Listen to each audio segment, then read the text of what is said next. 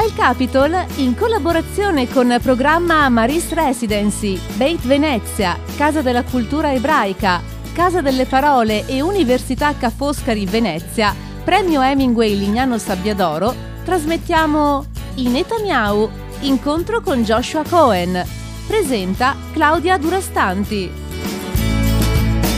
Buonasera a tutti, sono Alberto Garlini, uno dei curatori di Pordenone Legge, sono qui per farvi un saluto da parte dei curatori dell'organizzazione della Fondazione Pordenone Legge per augurarvi insomma buon incontro e anche buon proseguimento di festival. Dopo anni di Covid, insomma, vedervi così numerosi, così tanti, tutti in presenza, insomma, è davvero bello, questo ci tenevo a dirlo. Avremo un incontro veramente straordinario. Eh, con, eh, dedicato al suo ultimo libro, si intitola Netanyahu, con Joshua Cohen, insomma, premio Pulitzer, insomma, grandissimo scrittore, che verrà presentato da Claudia Durastanti e devo dire che questo incontro è stato fatto in collaborazione con il programma Mary's Residency, Beit Venezia, Casa della Cultura Ebraica, Casa delle Parole, Università Ca' Foscari Venezia e Premio Hemingway Lignano Sabbiadori, qui abbiamo anche una rappresentanza del comune in sala. Non mi resta che ringraziarvi tutti e ringraziare soprattutto i nostri ospiti, Joshua Cohen e Claudia Durastanti, che invito a salire sul palco. Grazie.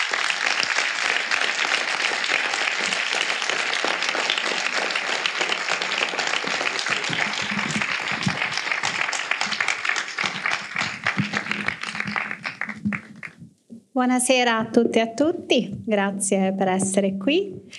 Uh, grazie a Joshua Cohen per aver accettato l'invito di Pordenone Legge e a Codice insomma, che propone questo autore in lingua italiana un po' da, da qualche anno e io ammetto che non sono una moderatrice disinteressata perché traduco i libri di Joshua uh, da quando appunto Codice ha iniziato, ha scelto di pubblicarlo in italiano. Stasera presentiamo il libro che ha vinto il Pulitzer Prize in Netanyahu.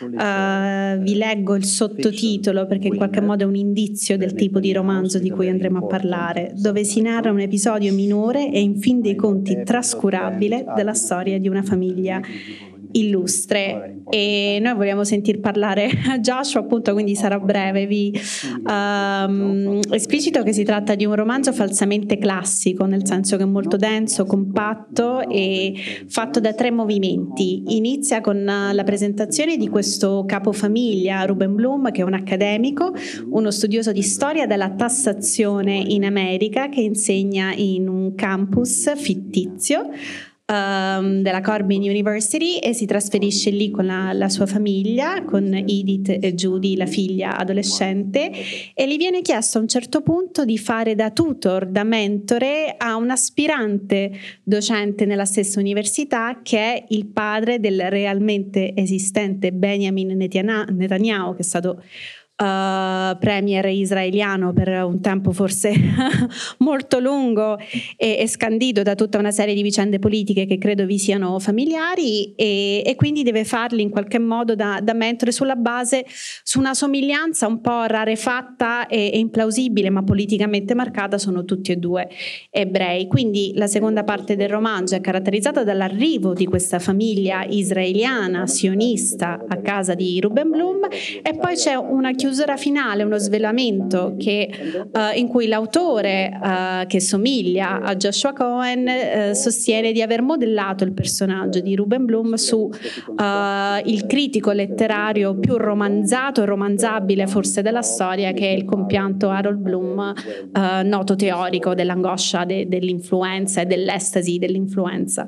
E parlerei Uh, per introdurre il romanzo in qualche modo uh, che si inserisce in una tradizione della narrativa ebraica in America abbastanza uh, riconoscibile con qualcosa che mi ha stupito. Io conosco il lavoro di, di, Joshua appunto da anni ed è un lavoro estremamente divertito, giocoso, metaletterario, di metafiction, fatto di scatole cinesi, fatto di contesti che si sovrappongono fra di loro, di un, tantissimi rimandi interni molto eruditi e spesso appunto in cui c'è questo gioco della letteratura che è divertita da se stessa e in questo libro l'ho visto al confronto con la figura del maschio ebreo, del capofamiglia angosciato, cerebrale, nevrotico che abbiamo visto tanto rappresentato non solo nella letteratura ma anche nel cinema e lui lo nomina esplicitamente, quindi vi volevo leggere questo passaggio in cui Ruben Bloom dice di se stesso.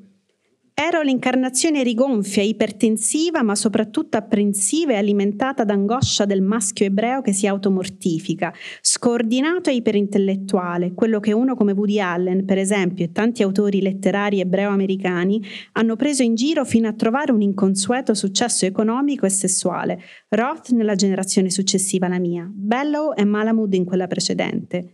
In modi che ancora oggi mi è doloroso a volte rievocare, appartenevo a quella banda di uomini che hanno insegnato agli americani le parole Schlimmel, Schlimmsl, Nebisch e Klutz, una pentola a pressione fatta di sensi di colpa e catassi da umorismo macabro, sudato, sebaceo, complicato dai complessi. Ora, la prima domanda che vorrei fare a, a Joshua appunto è che mi è sembrato estremamente disinibito in questo rapportarsi a una sorta di, di, stereotipo o leggenda, se vogliamo, del maschio ebreo nella letteratura americana e volevo capire perché ha costruito il personaggio di Ruben Bloom su, su questo calco in un certo senso, rapportandosi a questo modello della tradizione. So, uh, hello. I love when the first question ends so I can say hello. and thank you for coming uh, to my movie theater. Um, and and thank you to to to Claudia for agreeing to still deal with me after all of these years. Um, it's you know I, I I am enormously lucky to have such a, a writer of such talent and stature as as my voice in Italian, and uh, and and and I think it's something that's important to acknowledge and uh, uh, and to express my gratitude for. Tell him I don't pay you. She doesn't pay me anything. Quindi buonasera a tutti anche da parte mia. Devo dire che mi piace quando si arriva alla prima domanda, c'è il silenzio, così finalmente posso parlare io per ringraziarvi di essere venuti numerosi qui nel mio teatro questa sera. E devo dire che è stato un grande onore essere presentato in maniera così magistrale da Claudia Durastanti. Mi ha fatto enormemente piacere sentire quello che ha detto ed avere lei che mi segue e sopporta da così tanti anni come mia voce narrante in italiano. È un grande piacere, per questo la ringrazio e Claudia puntualizza, mi raccomando, non ti pago e lui conferma, è vero, non mi paga. And, uh, and I in no way meant that as a way to dodge the question. E non sto tentando di scansare la, la domanda. Um, I think that, that it's a fairly abstract uh, answer. Maybe it's a pretty abstract question. I, I think that, that um, I was thinking a lot about the eternal question of how to be. How can a person be? Right? I mean, I think that's that's how Sheila Heti would phrase it, right? And um, and in a lot of ways, my thinking about this really hinged around Harold Bloom and his uh, all of his writing around influence and the theory of belatedness. Um, belatedness being a, an idea that every generation feels like they are born too late for quote unquote authentic history. And his theory of influence, and please stop me when this gets mm-hmm. ridiculous, or just send everyone a link to Wikipedia or something. But but there's there's this this this idea that every generation um, has more of the past to deal with than the generation preceding it everyone who's born looks behind them and sees this enormous cohort um, that is intimidating, stifling, can be uh, destructive. The idea that you who were born essentially yesterday could add anything to a tradition of literature that, that is thousands upon thousands of years old that requires insanity, much like interpretation. I'll pause there. Yeah. Ma eh, si tratta ovviamente di una domanda eh, molto teorica, molto, molto, astratta e probabilmente anche la mia risposta sarà eh, astratta. Ho molto riflettuto alla domanda che mi ha fatto Claudio, quindi Claudia, come essere una persona.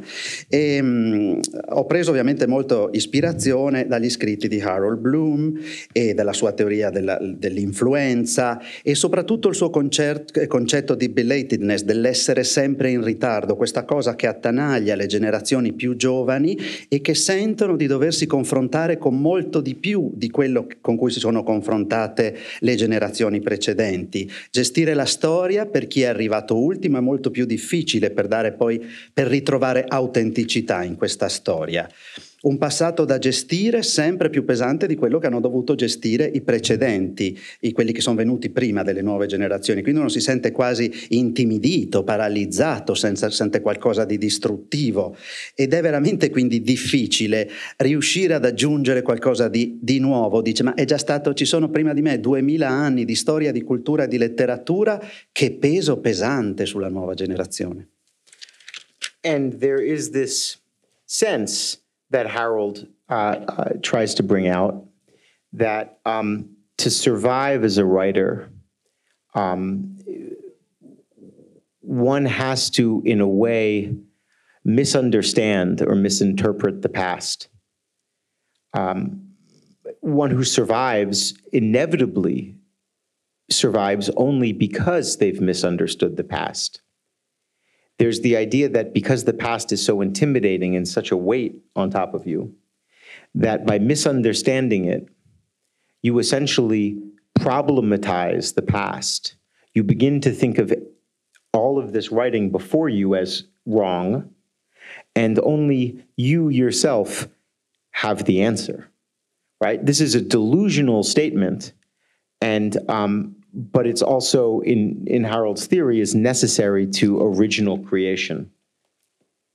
And so why am I bringing this up? Because I wanted to talk about the role of stereotypes and cliches, and beyond that, you know, prejudices, um, and the way in which we inherit these depictions from a past that we may not have controlled, right?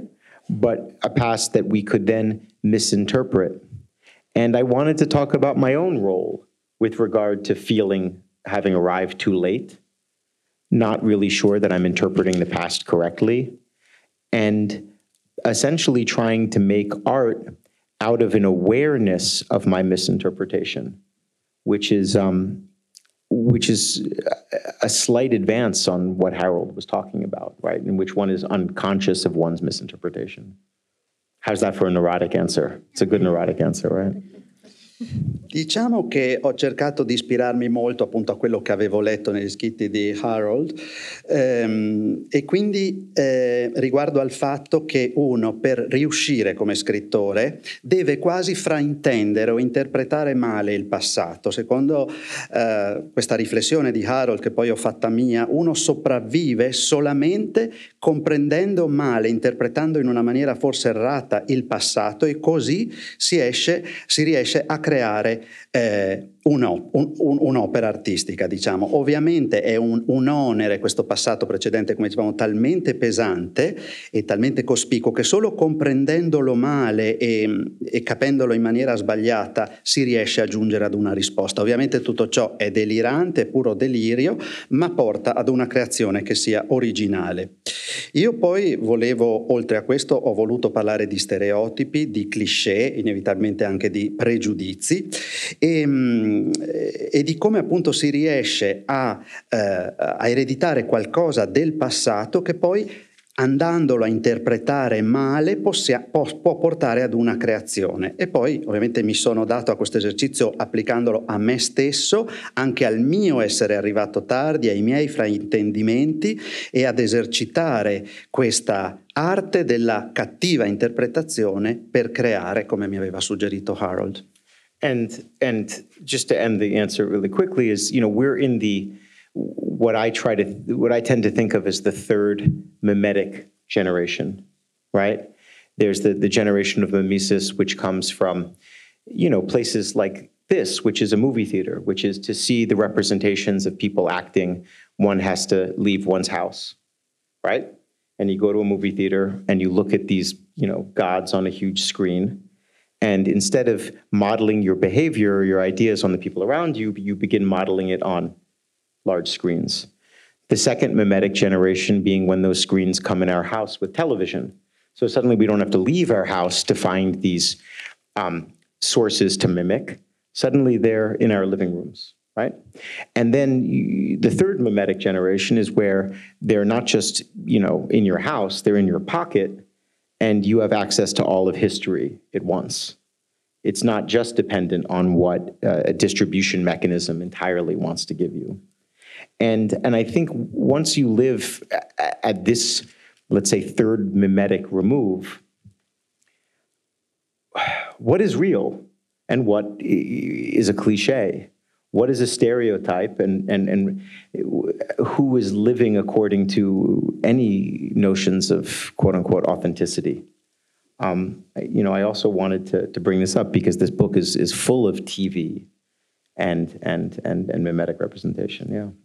E, e, poi mi volevo soffermare su questo concetto, diciamo, che ho suddiviso in tre generazioni ehm, mimetiche, lui quindi un po' di, di, imitazione, di rappresentazione. La prima era quella che andava nei cinema, nei teatri e quindi usciva di casa e guardava su schermo o su palcoscenico eh, e da lì imparava e, e, e si orientava. Una seconda generazione è quella di quando le tv sono entrate nelle nostre case, una terza generazione, la presente, quella che ha ormai in tasca tutto quanto in un, in un, dispositivo molto semplice che ti permette con un clic di avere accesso praticamente a tutta la storia dell'universo in tasca.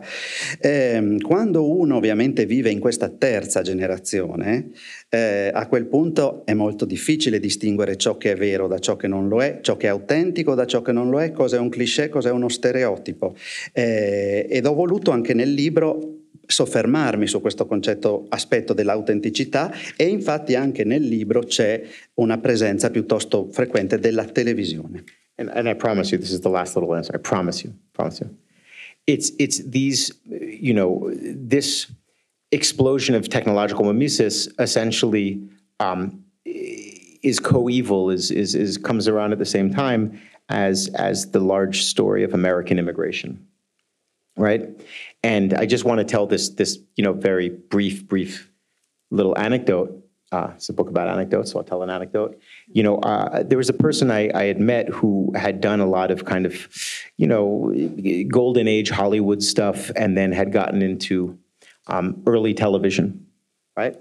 And he was uh, an immigrant to the United States. He was from a, a, a, town kind of near where my mother is from, um, in Hungary, and uh, and he was talking about the origins of the sitcom, right?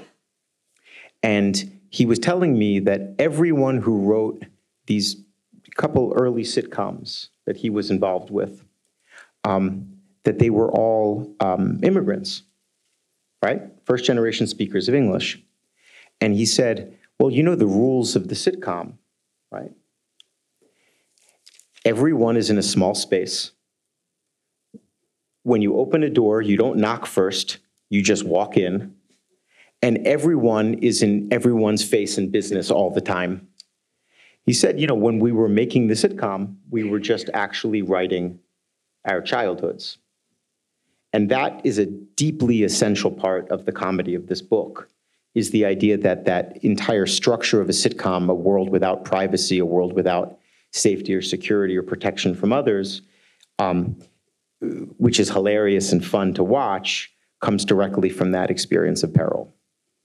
Ovviamente questa esplosione tecnologica che ho descritto prima nei tre passaggi è avvenuta contestualmente diciamo alla prima ondata di immigrazione americana. E a questo proposito volevo raccontare un breve aneddoto appunto di una persona che ho incontrato che aveva, fatto, aveva molto lavorato a Hollywood nei primi anni poi si è buttato sulla televisione si trattava di una persona di origine ungherese immigrato negli Stati Uniti e, e mi raccontava eh, perché questo era il suo lavoro di come erano nate inizialmente le sitcom la, la fattispecie sitcom diciamo in cui mi, mi spiegava che chi ci lavorava nei primi anni erano erano tutti immigrati negli Stati Uniti di prima generazione e ovviamente si trovavano a lavorare in posti estremamente piccoli dove veniva a mancare qualunque forma di, di privacy, di riservatezza, di tutela, di protezione, cioè si era tutti addosso a tutti.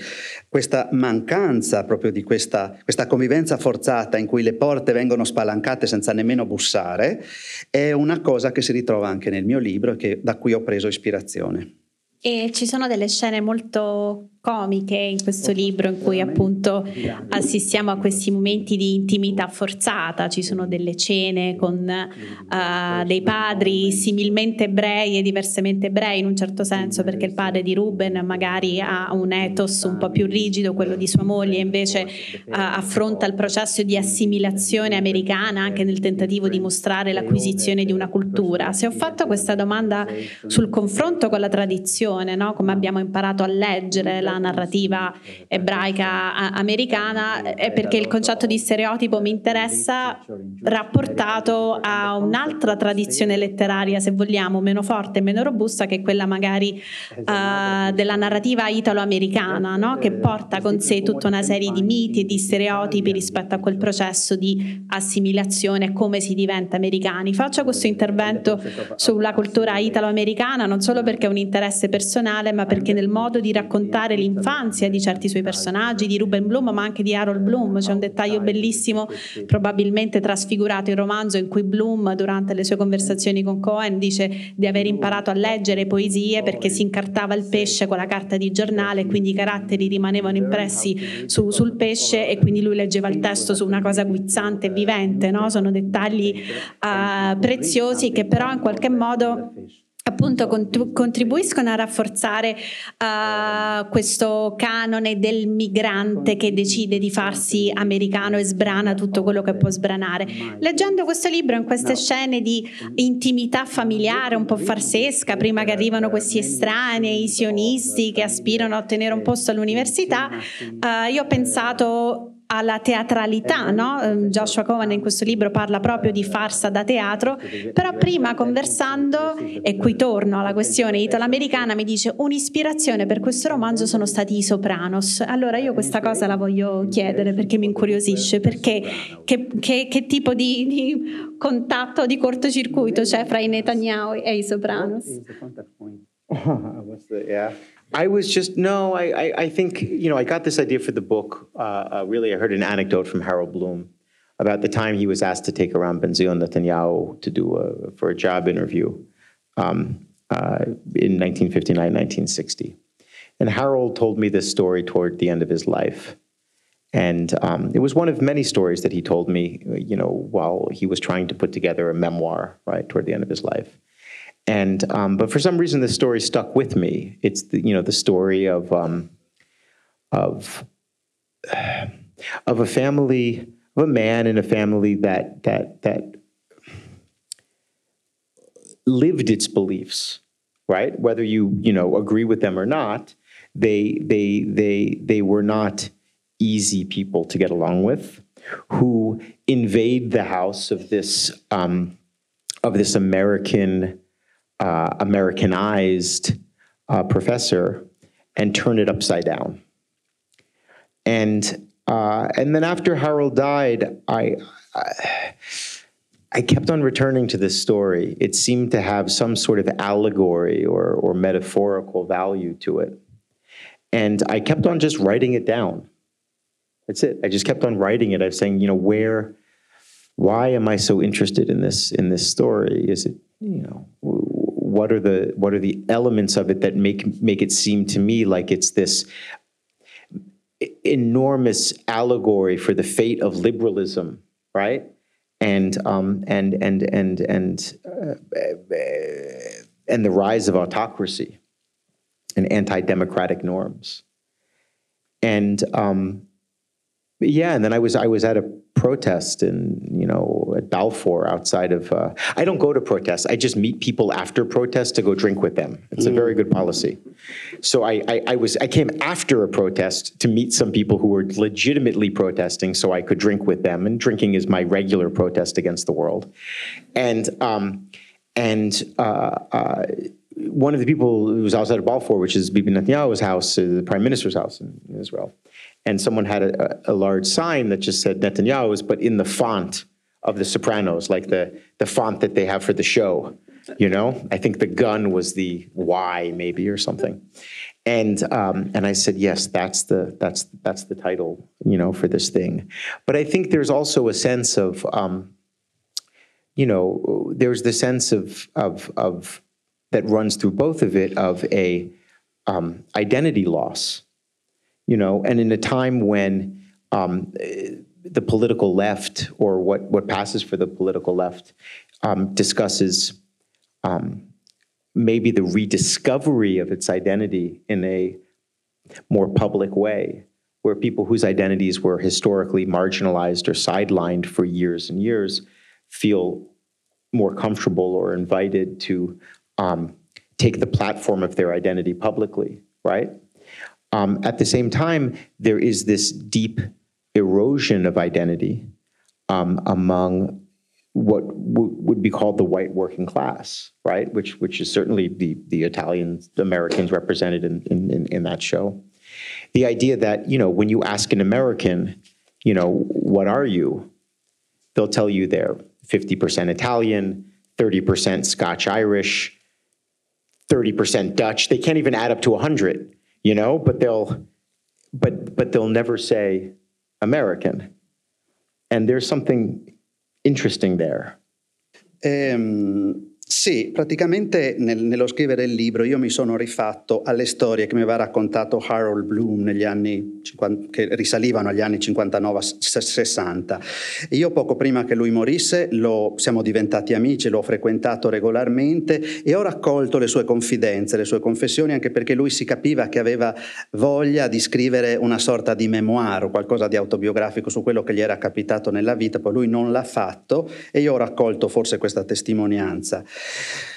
Queste le cose che lui mi ha raccontato mi sono rimaste dentro, stavano lì a covare eh, di questa storia, di questa famiglia, eh, questa famiglia diciamo di questo professore eh, ebreo, arrivato all'altra famiglia, all'altra famiglia ebrea da cui va ospite, e, mh, convivenza non facile anche perché la famiglia che arriva e si fa ospitare appunto eh, è piuttosto invadente, occupano gli spazi, sono abbastanza maleducati e barbari nel comportamento, quindi sconvolgono la vita del dell'altra famiglia di ebrei americani. E, mm, e, io ho detto su questo voglio scrivere perché mi sembrava qualcosa di interessante, quasi un'allegoria, una metafora della vita e ho pensato che scrivere mi sarebbe molto piaciuto, riflettendo anche poi tras- partendo da questa esperienza di vita personale e familiare, ampliandola alla vita più, eh, alle cose più grandi, eh, quindi la, il liberalismo da una parte e l'aumento diciamo invece di regimi eh, o di figure eh, autocratiche, antidemocratiche. E, ehm, e, devo anche dire, visto che la domanda parlava dei soprano, che sono andato ad una protesta, anzi non vado alle proteste, io alle proteste o alle dimostrazioni ci vado dopo e mi unisco a quelli che bevono e si ubriacano, è un modo perfetto per festeggiare e per protestare, ma dopo la vera protesta. E lì una, avevo, mi aveva colpito uno, un poster contro eh, Netanyahu in Israele, appunto dopo una di queste proteste, dove lui veniva ritratto un po' come il soprano, dove c'era una pistola, eccetera. E avevo detto, ecco, mi, mi, mi, aveva ricordato qualche cosa.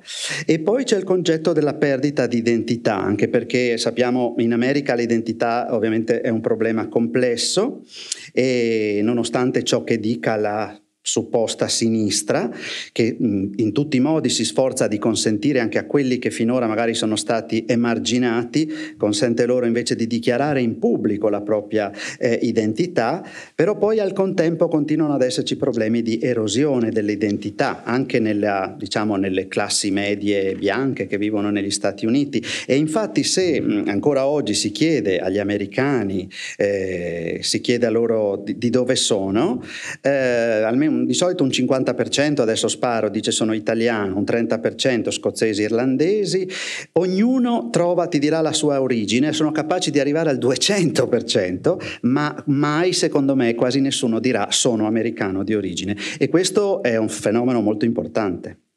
And, and, and in many ways, the, the, the, my attempt in the book was to, um, was to ask these questions of what happens when an identity that had been imposed upon you or perhaps accepted by, you know, willfully accepted by previous generations, what happens when it um, erodes, when it fades away, and when the culture that you're in doesn't provide you with anything um, that approximates the richness of what it takes from you, right? Um, the the the real comparison, if if if if you know, I have to be explicit about it, is you have Benzion Netanyahu, who is a character who grows up.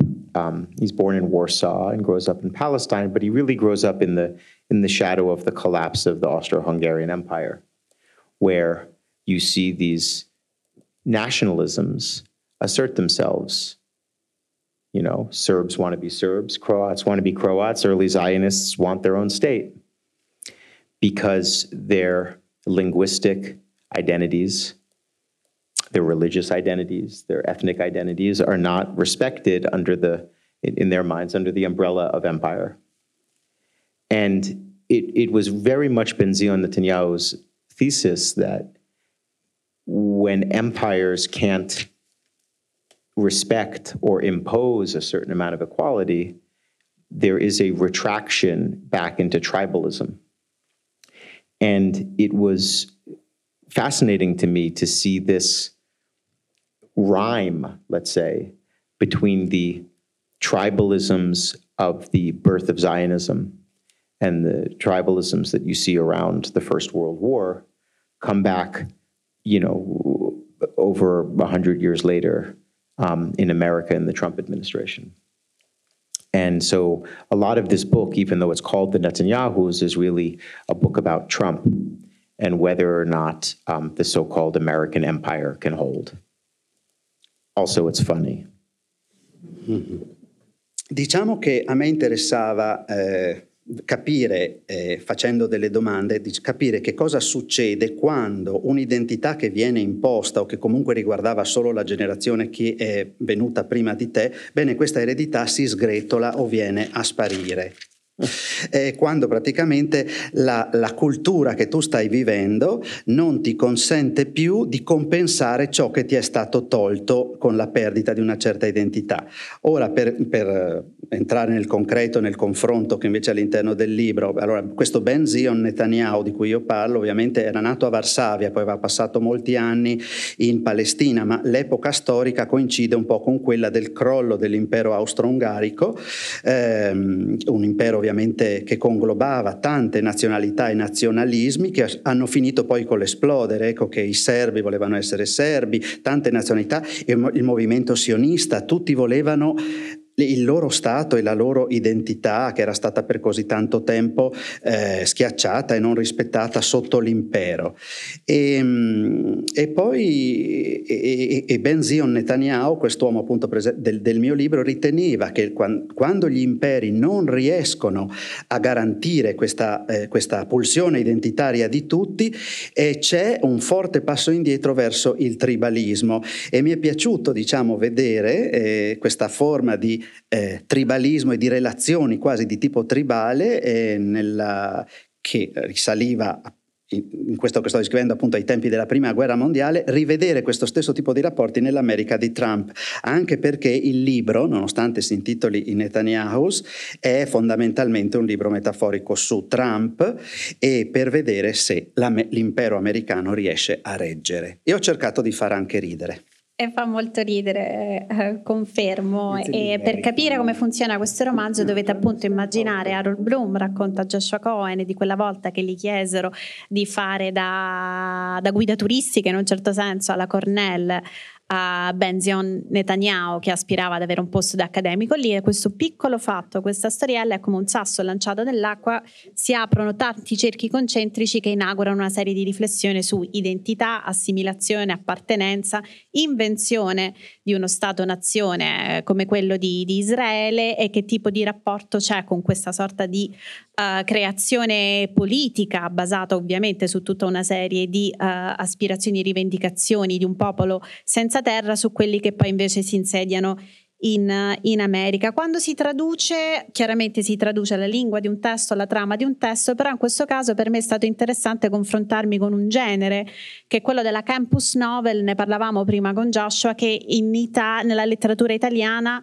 Uh, non esiste propriamente in maniera così codificata. Mi sono venuti in mente tanti romanzi di ambientazione nei collegi, per esempio, ho pensato ai Beati anni del castigo di Flerieghi, anche se ambientato in Svizzera, mi è venuta in mente la scuola cattolica di um, Edoardo Albinati, no? come tipo di luogo, istituzione in cui si analizzano una serie di rapporti di potere incrociati. E dicevo che non abbiamo la campus novel, ma negli ultimi anni si è tanto diffuso in relazione a questa preoccupazione della sinistra identitaria, delle politiche identitarie, l'idea che nascono come campus politics, quindi sostanzialmente una diatriba delle accademie americane in cui si decide a un certo punto nell'ambito dei cultural studies di uh, ribellarsi contro un'idea di canone o di identità omogenea e, e, io a un certo punto ero preoccupata che fosse questo il tema centrale dei Netanyahu e non lo è, è una parte in mezzo al resto, però volevo appunto sentire Joshua um, un po' su perché si è interessato a questo genere letterario codificato nello specifico, che tipo di intersezione ha con le campus politics e perché poi sembrava un punto di partenza per un romanzo e in realtà è stato solo uno dei sentieri che il romanzo percorre.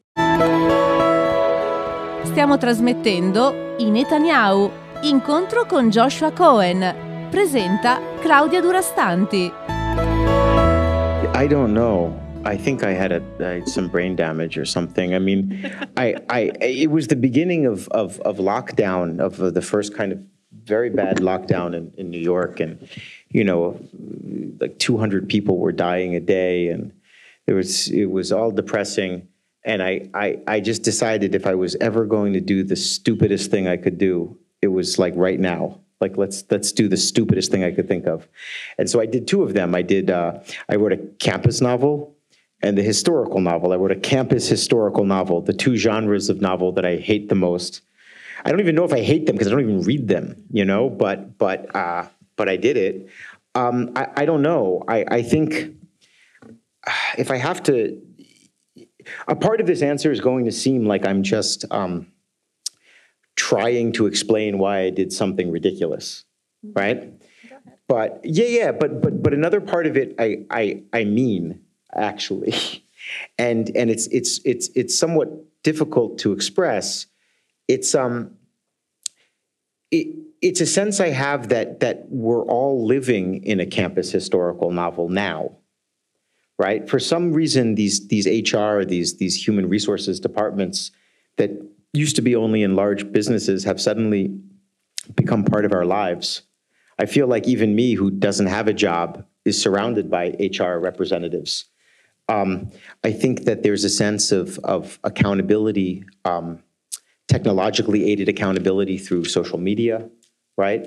Where, in a sense, even if you don't work in an office or in a school, you know, you, you, you work in an office in a school, right?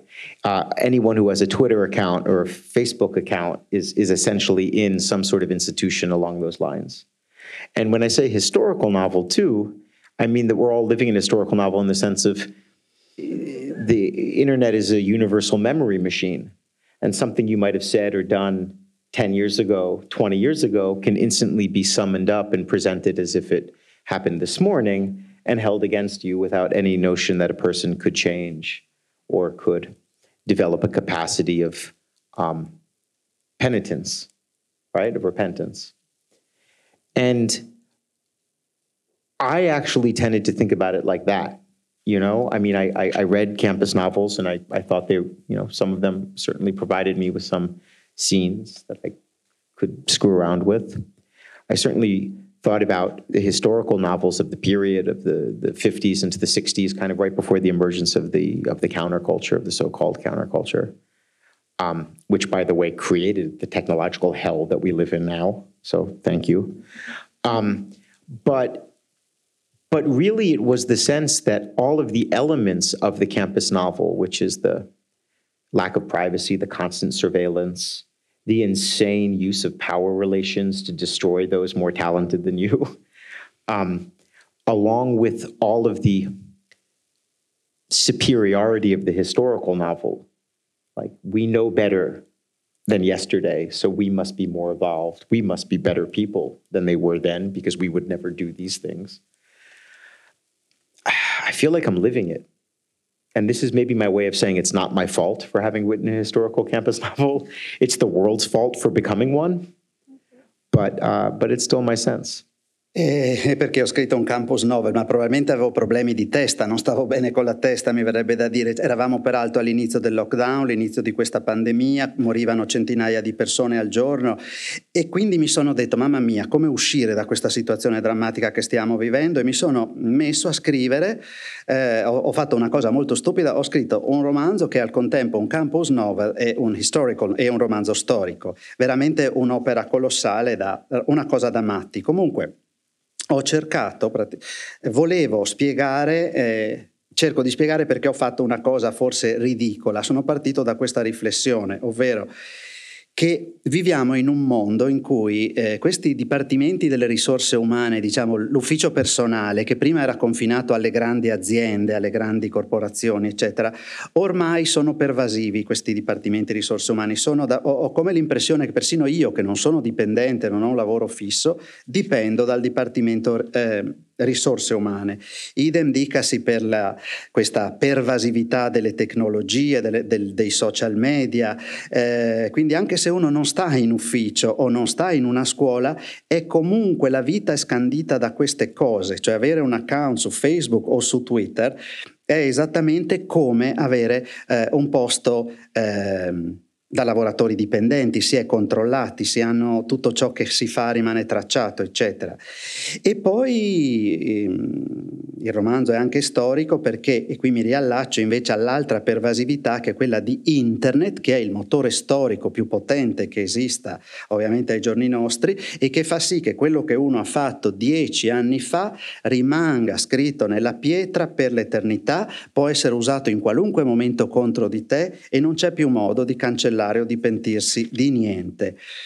Quindi eh, ho messo insieme quello che io conoscevo del campus novel e quello che sapevo dei romanzi della storia, adattandolo a questi anni 50 e 60 in cui ho contestualizzato temporalmente il mio libro e mh, mm, mettendoci dentro questi elementi del campus novel, quindi gli elementi più classici, quindi la mancanza di qualunque privacy, la convivenza forzata, il controllo continuo da parte dei superiori e poi una certa superiorità del romanzo storico che mh, mm, fa sì appunto che, non, eh, che sia eh, eh, quasi impossibile diventare migliori di quanto già eravamo. Io ho riflettuto e, e questo ho partorito, mi è venuta così. Sì, se osservate i movimenti, diciamo, sinusoidali della letteratura, dopo una sbornia abbondanza di scritture in prima persona, di no, autofiction, materiale autobiografico riassemblato in questa maniera o nell'altra, fino a qualche anno fa ma erano anche conversazioni che facevamo io e Joshua, c'era molto imbarazzo a dire, no? sto scrivendo un, un memoir, era quasi una parolaccia.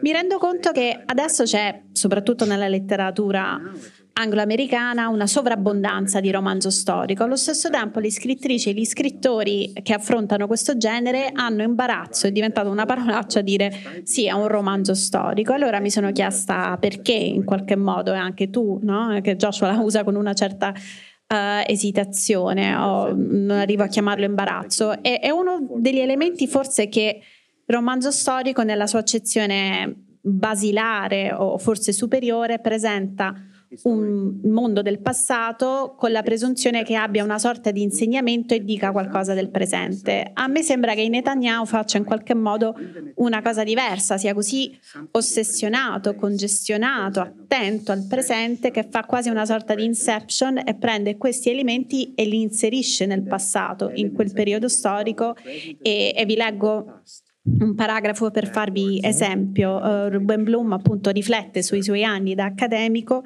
e dice, questo vi suonerà familiare, non voglio ripristinare le guerre ideologiche all'interno dei campus universitari, quelle battaglie sanguinolente per la parità dei diritti che cominciarono, come tante delle più importanti battaglie civili e libertarie americane, con gli ebrei in prima linea. E di certo non voglio si dica in giro che per me tutti gli studenti di oggi hanno il grilletto troppo facile, o prendono le cose troppo sul personale, o non sanno che le cattive strade sono lastricate di buone intenzioni. Né intendo suggerire che la misoginia, il razzismo, l'omofobia e quant'altro siano stati completamente eliminati dalla vita universitaria. Sto solo dicendo che per la mia generazione un ebreo era fortunato a essere scambiato per bianco, il colore più detestato era senza dubbio il rosso, il pronome plurale non era una preferenza e per qualsiasi minoranza lo stile e anche la forma di protezione più affidabile era assimilarsi, non differenziarsi. Ora la domanda era appunto su perché c'è questo imbarazzo nella definizione di romanzo storico che tu hai definito superiore e se credi che ci sia per te un rapporto inverso tra il presente che informa, il passato che informa il presente e invece sovvertito come il presente che sovverte in qualche modo il passato, che ha anche degli echi con quella che poi è la tradizione della letteratura ebraica o yiddish se vogliamo. Yeah, I, I, I you know, um, it's difficult to say because primarily the passages about so-called campus politics or identity politics, you know, in the book, are really there um, essentially superficially they're there because um, because it's funny, it's current, it's it's what everyone recognizes from today. Why I was interested in it, however, was you take those ideas far enough and you get early, not early, you get serious Zionism, right? The idea of um, I need a safe space, right?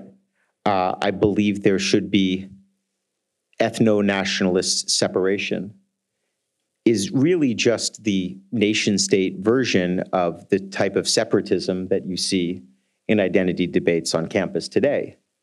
And in fact, the hard left on campuses today, who are as anti Zionist as you could be, would ultimately agree, if you keep the word Israel, Palestine, and Jew out of it, would ultimately agree with Benzion Netanyahu, who is about as far right as you can get. And, uh, and that fascinated me. It frankly fascinated me that, that, that you have a person um, like Benzion Netanyahu, who was an adjutant and assistant to uh, Jabotinsky, um, who was a person who said, the Jews can't wait for the great powers of the world like Britain, right, to give them a state. They had to take it. And in fact, Jabotinsky was saying, you have to start a Jewish army to fight the Nazis, right? Like an army without a country at that point. And Benzion Netanyahu essentially enters the most consequential decade of Jewish history, of all Jewish history, feeling like he'd failed and had the blood of six million of his fellow Jews on his hands because he was unable to save them.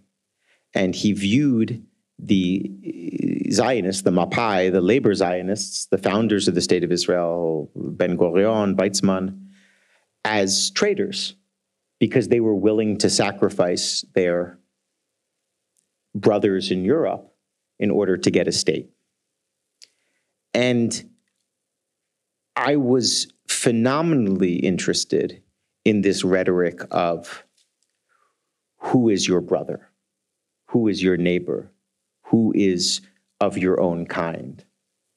And a lot of the identity politics or campus politics rhetoric in the book is just the way to begin initiating a contemporary reader and bring them slowly into a world for which they're going to be very in which they're going to be very uncomfortable right? Because it's very easy to present identity politics as long as those politics don't have an army. The moment those politics have an army it becomes different those politics get a nuclear program, and it becomes even more different. And uh, and frankly, for however much I disagree with Benzion Netanyahu's politics, um, his the emotion behind those politics was earned with blood, which is different from the inherited politics of a younger generation today. And um, you know, when you write a book about these issues of who is of your kind, you can't jump right into that. you know, it's like not a good conversation to start at a bar. You need to bring people into it slowly. And, and so all of the identity politics stuff or the campus politics stuff is just a way to begin getting people used to the questions that the book then begins to ask more seriously later. È molto difficile, diciamo, parlare del, di questo, dell'argomento del campus politics, la politica di campus, eccetera, anche perché ehm, c'è la campus politics nel libro, ma è lì, diciamo, solo superficialmente, l'ho voluta utilizzare come strumento perché fa ridere, perché mi è servita, diciamo, come dispositivo letterario. E perché sono stato interessato a, a, que, a questo? Sono interessato perché mi interessava anche l'idea di vedere come da, dal dispositivo che ho usato nel libro si arrivi poi al sionismo, quindi alla necessità di uno spazio, di uno Stato sicuro eh, all'interno ovviamente di, del sistema di Stato, eh, di uno Stato-nazione, appunto dove gli Stati sono separati.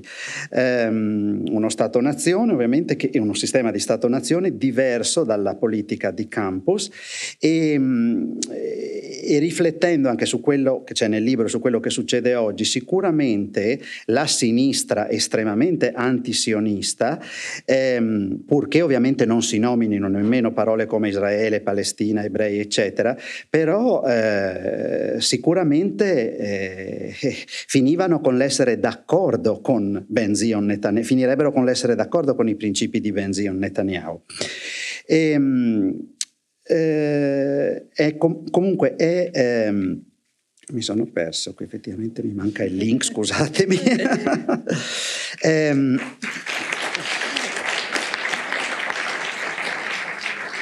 perché non riescono a parlare. Comunque, il, ehm, ovviamente il Benzion Netanyahu non era d'accordo con eh, coloro che dicevano che per creare uno Stato in Israele si dovessero aspettare la decisione della Gran Bretagna e, e si dovessero aspettare decisioni politiche. Diciamo che lui riteneva piuttosto che...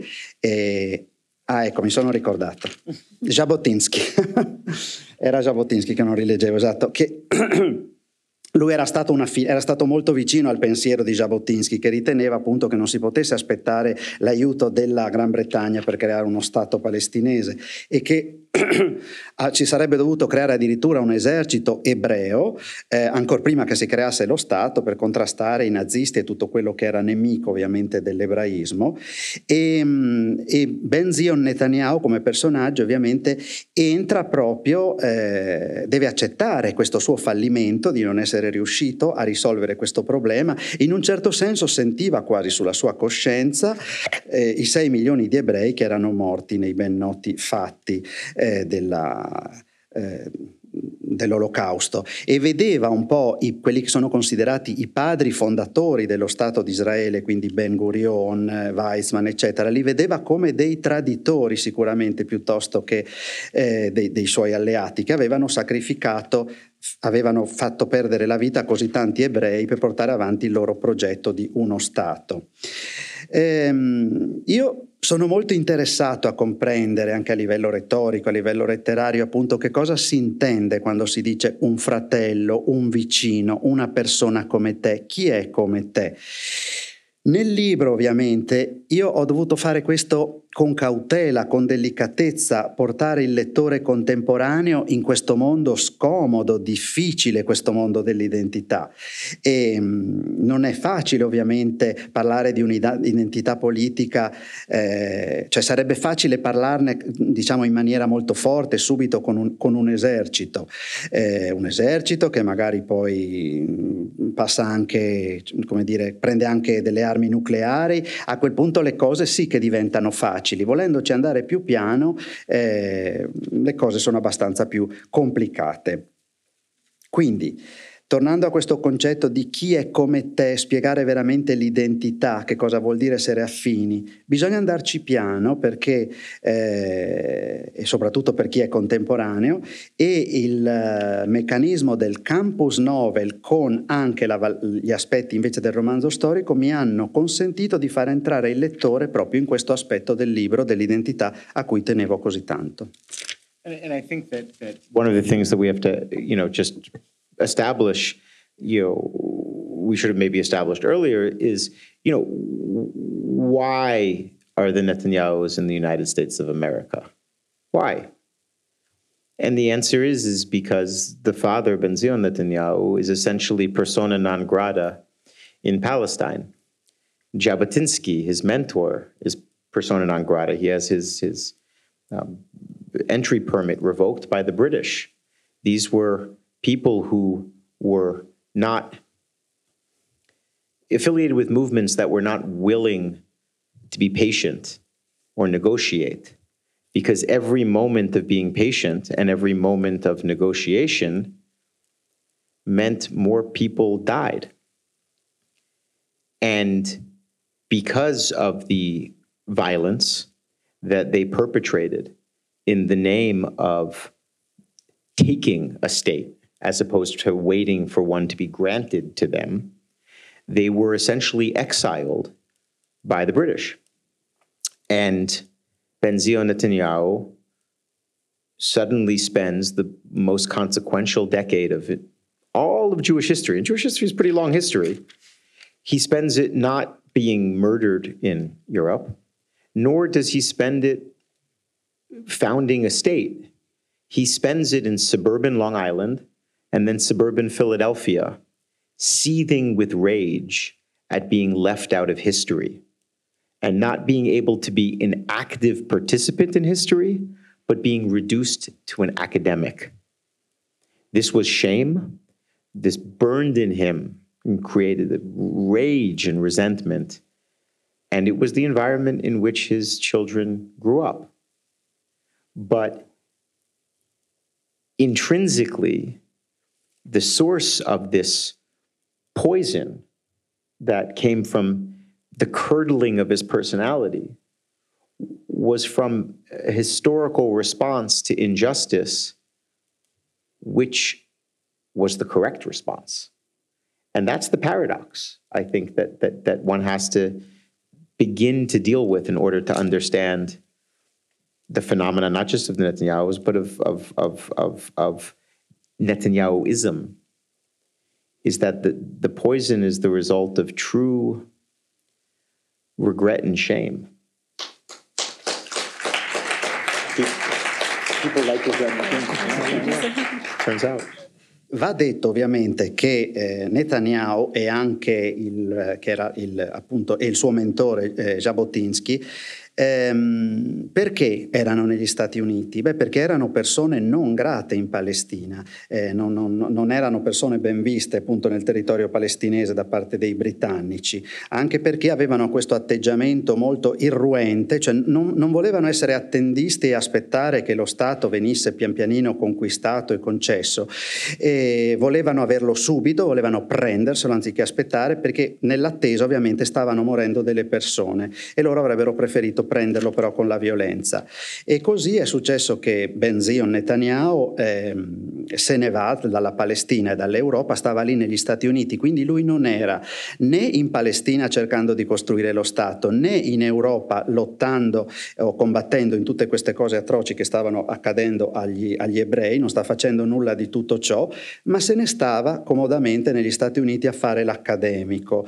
E questo ovviamente ha fatto sì che lui portasse dentro un senso di aver fallito la sua, di non essere parte della storia, di non aver contribuito alla storia, di essere stato solamente un accademico. Questo gli ha dato sensazioni di forti, di vergogna, di rabbia, di risentimento che si sono a sua volta poi tras, eh, trasferiti ai suoi figli. E, ehm, quindi è molto importante comprendere che questa fonte, la fonte del veleno che si è insinuato nella sua personalità, eh, era proprio una risposta storica a quello che gli era successo successo e al senso di ingiustizia che lui percepiva, sentiva di stare dalla parte sbagliata, di non aver fatto abbastanza per correggere questa ingiustizia. E, ehm, e quindi questo è molto importante per comprendere il fenomeno dei Netanyahu e del Netanyahuismo, diciamo, di tutto il fenomeno, perché non bisogna mai dimenticare che dietro a Benzion e poi agli altri Netanyahu c'era proprio questo veleno che derivava ehm, dal senso di impotenza, di fallimento, di rabbia e di vergogna vergogna. Per l'ultima domanda mi riaggancio a questa cosa che diceva Joshua su chi è tuo vicino, chi è tuo fratello e mi veniva in mente There is no kindness in kin di, di Shakespeare, no? non c'è dolcezza nella famiglia, nel gruppo familiare. Shakespeare tra l'altro autore amatissimo da Harold Bloom che insomma ha devo- dedicato molta della sua speculazione teorica e sentimentale alla letteratura inglese. E volevo dire questa cosa perché Joshua Cohen è un romanziere di, di idee in cui tra l'altro stasera parla anche degli atti suoi romanzi, prima in un breve accenno diceva la controcultura che poi ha dato origine a, a internet anche nelle sue accezioni totalitarie di oggi, è una storia che ha raccontato in, nel libro dei numeri, in Book of Numbers, ma se c'è una cosa che ho notato di scarto rispetto agli altri suoi libri riguarda proprio la famiglia di Ruben Bloom eh, con i due personaggi femminili più belli no? che Joshua Cohen ha raccontato eh, nei suoi libri, la moglie di Ruben Bloom, Edith, che dice una frase per me emblematica emblematica indicativa basta, sono stanca di sentir parlare degli ebrei e la figlia Judy che a differenza di, di quella del protagonista dello svedese in pastorale americana non fa saltare un ufficio postale ma vuole semplicemente rifarsi il naso in qualche modo e arriva ad esiti molto tragici e comici in modo da liberarsi da questo simbolo associato alla sua identità ebrea e quindi volevo sentire in chiusura di serata un po' uh, la sua percezione di questi che mi sono per sembrati personaggi in qualche modo di rottura delle vie di fuga rispetto a questa malinconia angosciata del, del capofamiglia il, e, e, mm, che si sente molto provocato dall'arrivo di Benzion Netanyahu perché pur essendo mo- molto distanti in qualche modo gli pone la questione fino a che punto sei ebreo, lo sei stato o lo vuoi restare. Yeah, I mean, you know, it's it's you know, it's I forget I forget what exact you know um, what exact uh, old film reel I was watching, but there's you know there's there's this old film reel where it's um it's like a a a a, a peace treaty or a peace negotiation, and it's between um, I, these two tribes in in in in in Saudi Arabia, right? And this is like clans in Saudi Arabia. I think this is like an early film from like the, the, the 20s or something. And, you know, each side is saying, um, you have to understand this is the tradition of my tribe, of my clan that has been historically oppressed by your tribe and your clan. And then, of course, the other says, "No, no, no, no, no. You know, you, you know, you, we were originally on this land first, and then you came to this land and took this land from me, and so on and so forth." And as these two guys, who are very fat guys sitting on pillows, are arguing with each other, like 30 women are bringing in all of this tea and cake. And there's like nothing better than hearing two guys complain about who suffers more as like 30 women serve them cake. You know? it sounds like a, a very luxurious way to complain. And I I wanted to, yeah, I, you know, like w- whenever there's a peace negotiation, someone serves tea, you know? And for so long, that was a certain role. And I wanted to, to write that role, honestly. Um, and also the beginnings of the stirrings in Edith's mind that this is not the role she wants, right?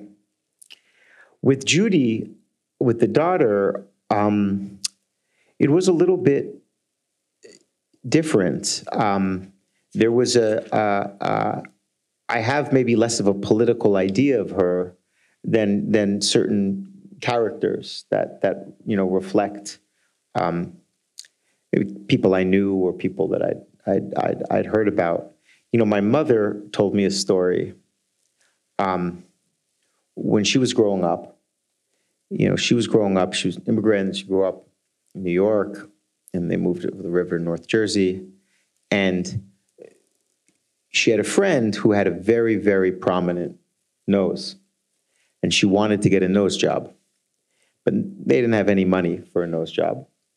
So she somehow got, I think it was like $10, and bought, either gave the $10 to a person who was living on the street, a homeless person, or bought them alcohol with ten dollars. So to pay him so that he could hit her in the face with a shovel, knowing that if she broke her nose in a certain way, when she went to the hospital, they'd have to set it correctly.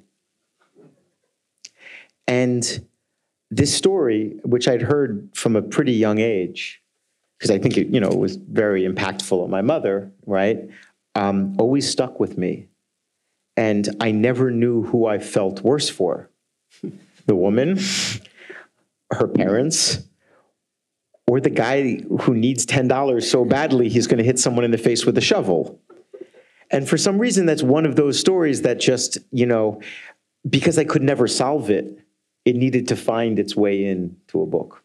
C'è un vecchio film, ora adesso non ricordo i dettagli, comunque nel film si ritraevano dei negoziati di pace, mi pare erano due tribù dell'Arabia Saudita, due clan ovviamente in contrasto l'uno con l'altro. E, e in questo film ovviamente poi come avviene in quasi tutti i negoziati di pace eh, le due parti contendenti negoziano e uno dice eh, io vivevo qui prima di te o comunque le mie tradizioni, la mia cultura eh, esistevano qui da molto tempo prima che arrivassi tu e la, la controparte dirò no, non è affatto così, eravamo prima noi, poi siete arrivati voi a rovinarci la vita, insomma sono le classiche discussioni tra due parti che si contendono un problema e che cercano di venirsi incontro. In questo film io ricordo due uomini arabi molto grossi, grassi, sdraiati sui cuscini che negoziavano e mentre quindi era in corso il negoziato invece c'erano almeno una trentina di donne che elegantemente servivano il tè con una fetta di torta con grande eleganza e mi ha sempre colpito questa immagine che eh, appunto mentre si negozia per la pace, ovviamente è una discussione anche accesa, ehm, Parallelamente queste donne che servono la, la torta, cioè, mi sembra una situazione di, di, grande lusso, se volete, grande, in un contesto difficile, comunque questo lusso di trattarsi bene con la torta e con il tè.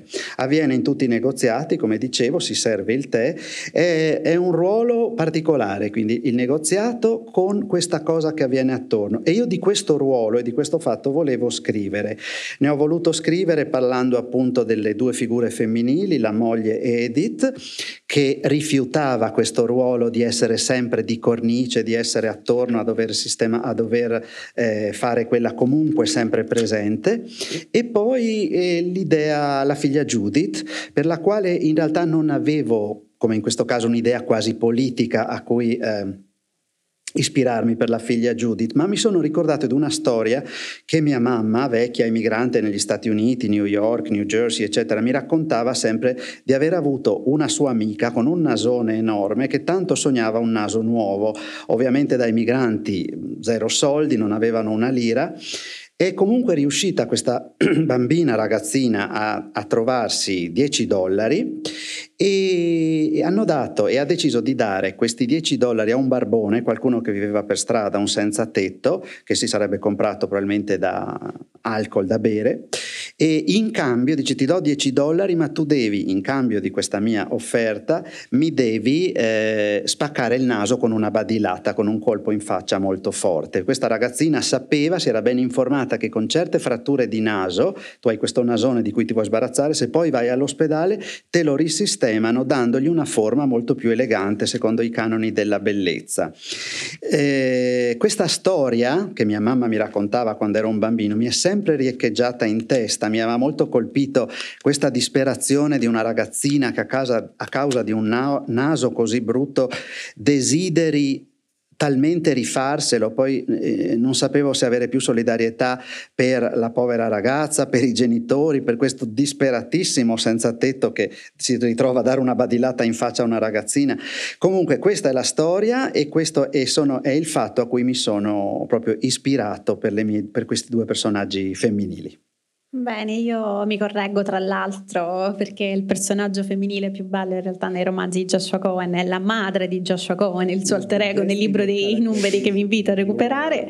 E ringrazio Joshua per la generosità del suo racconto, voi per averci ascoltato, avrete capito che pur parlando di un episodio minore nella vita di un accademico e di uno storico, questo libro tutt'altro che minore e trascurabile va ben oltre la vita degli ebrei in America e soprattutto esce molto fuori fuori dai conflitti di potere nelle università. Grazie ancora.